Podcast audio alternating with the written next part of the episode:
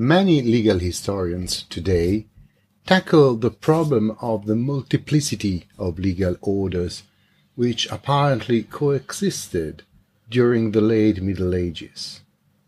For some historians, the relationship between the ius commune, that is a complex of Roman and canon laws as adapted and interpreted by the jurists, and the law and practice of the different countries of Europe, was a conflictual relationship.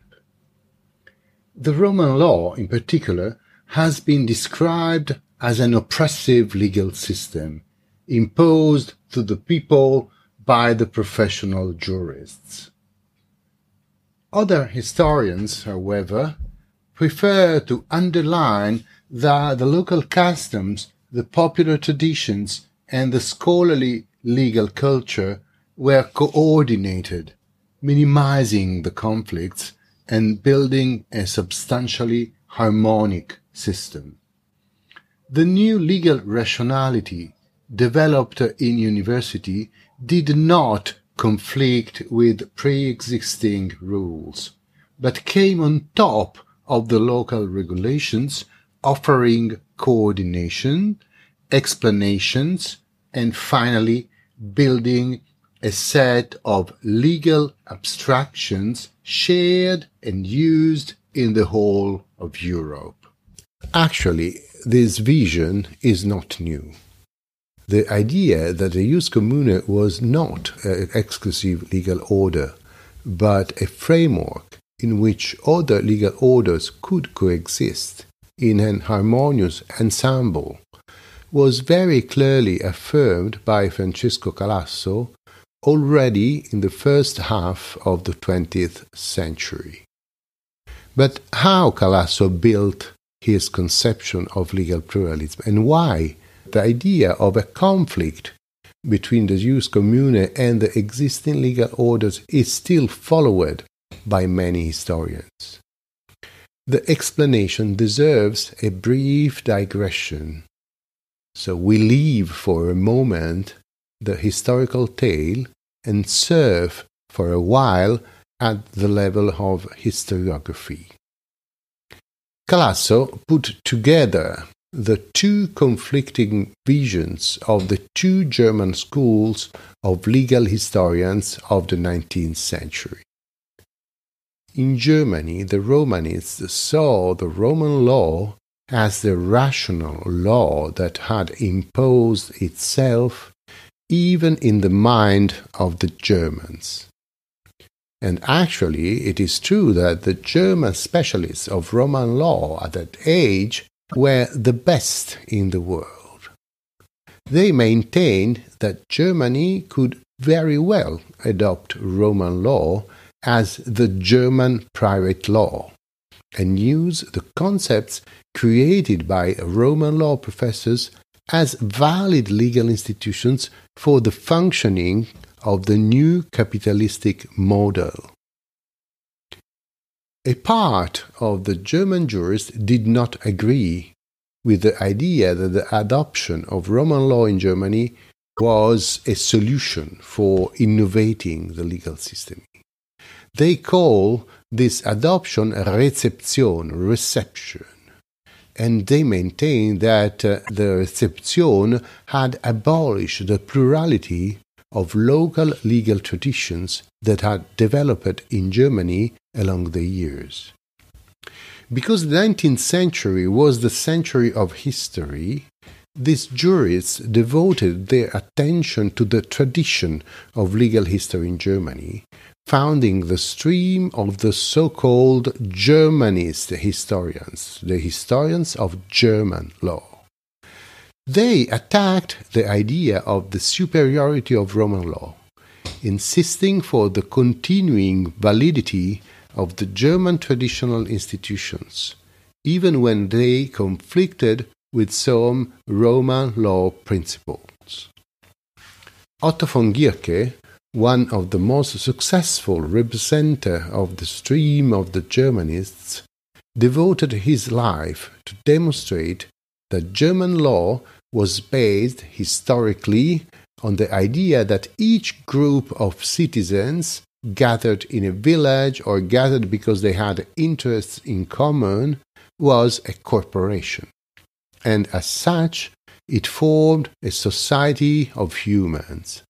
And every society of humans had a natural right to set its own laws. We will come back to this point when dealing with the 19th century, but it is important to consider this conflict between Roman law and local legal systems that was at the core of the historical research when legal history was an extremely important knowledge for every European jurist. Gierke depicted the relationships between German law and Roman law as a fight. He aimed at defending the German legal tradition against the danger of being erased by the imposition of Roman law principles. But 20 years after his death, which happened in 1921, an Italian legal historian, Francesco Calasso, suggested an interpretation that could set the fight between Romanists and Germanists, federating the two views in one single framework. Calasso saw the late medieval ius commune not as a single legal order, but as a complex system that allowed the coexistence of different legal institutions, each with its proper legal functioning. Calasso had in mind the example of Italy in the 13th century.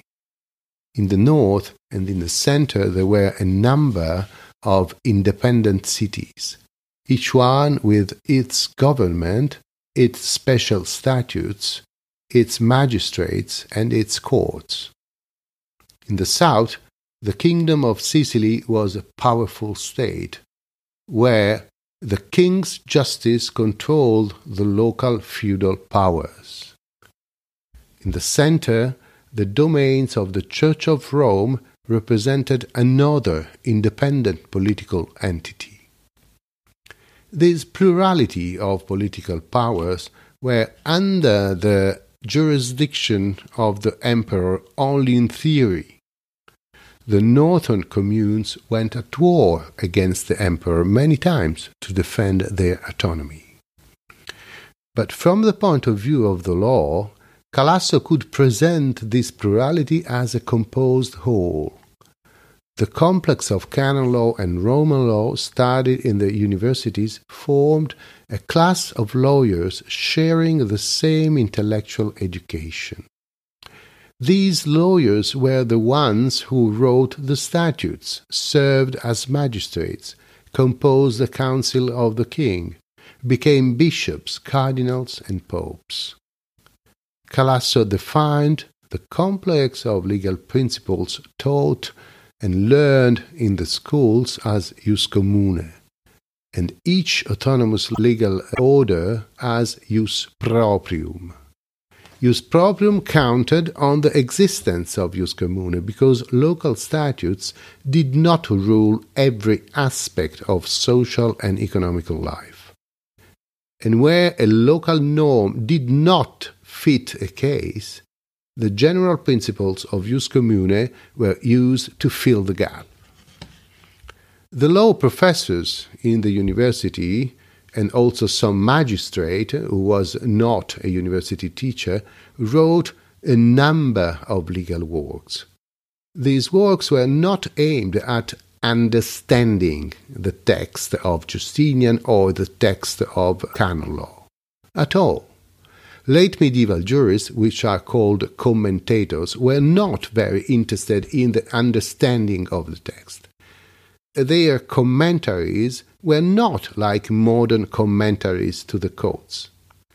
On the contrary, they wanted to use the texts and adapt the norms to the application in the very complex political environment Calasso had described.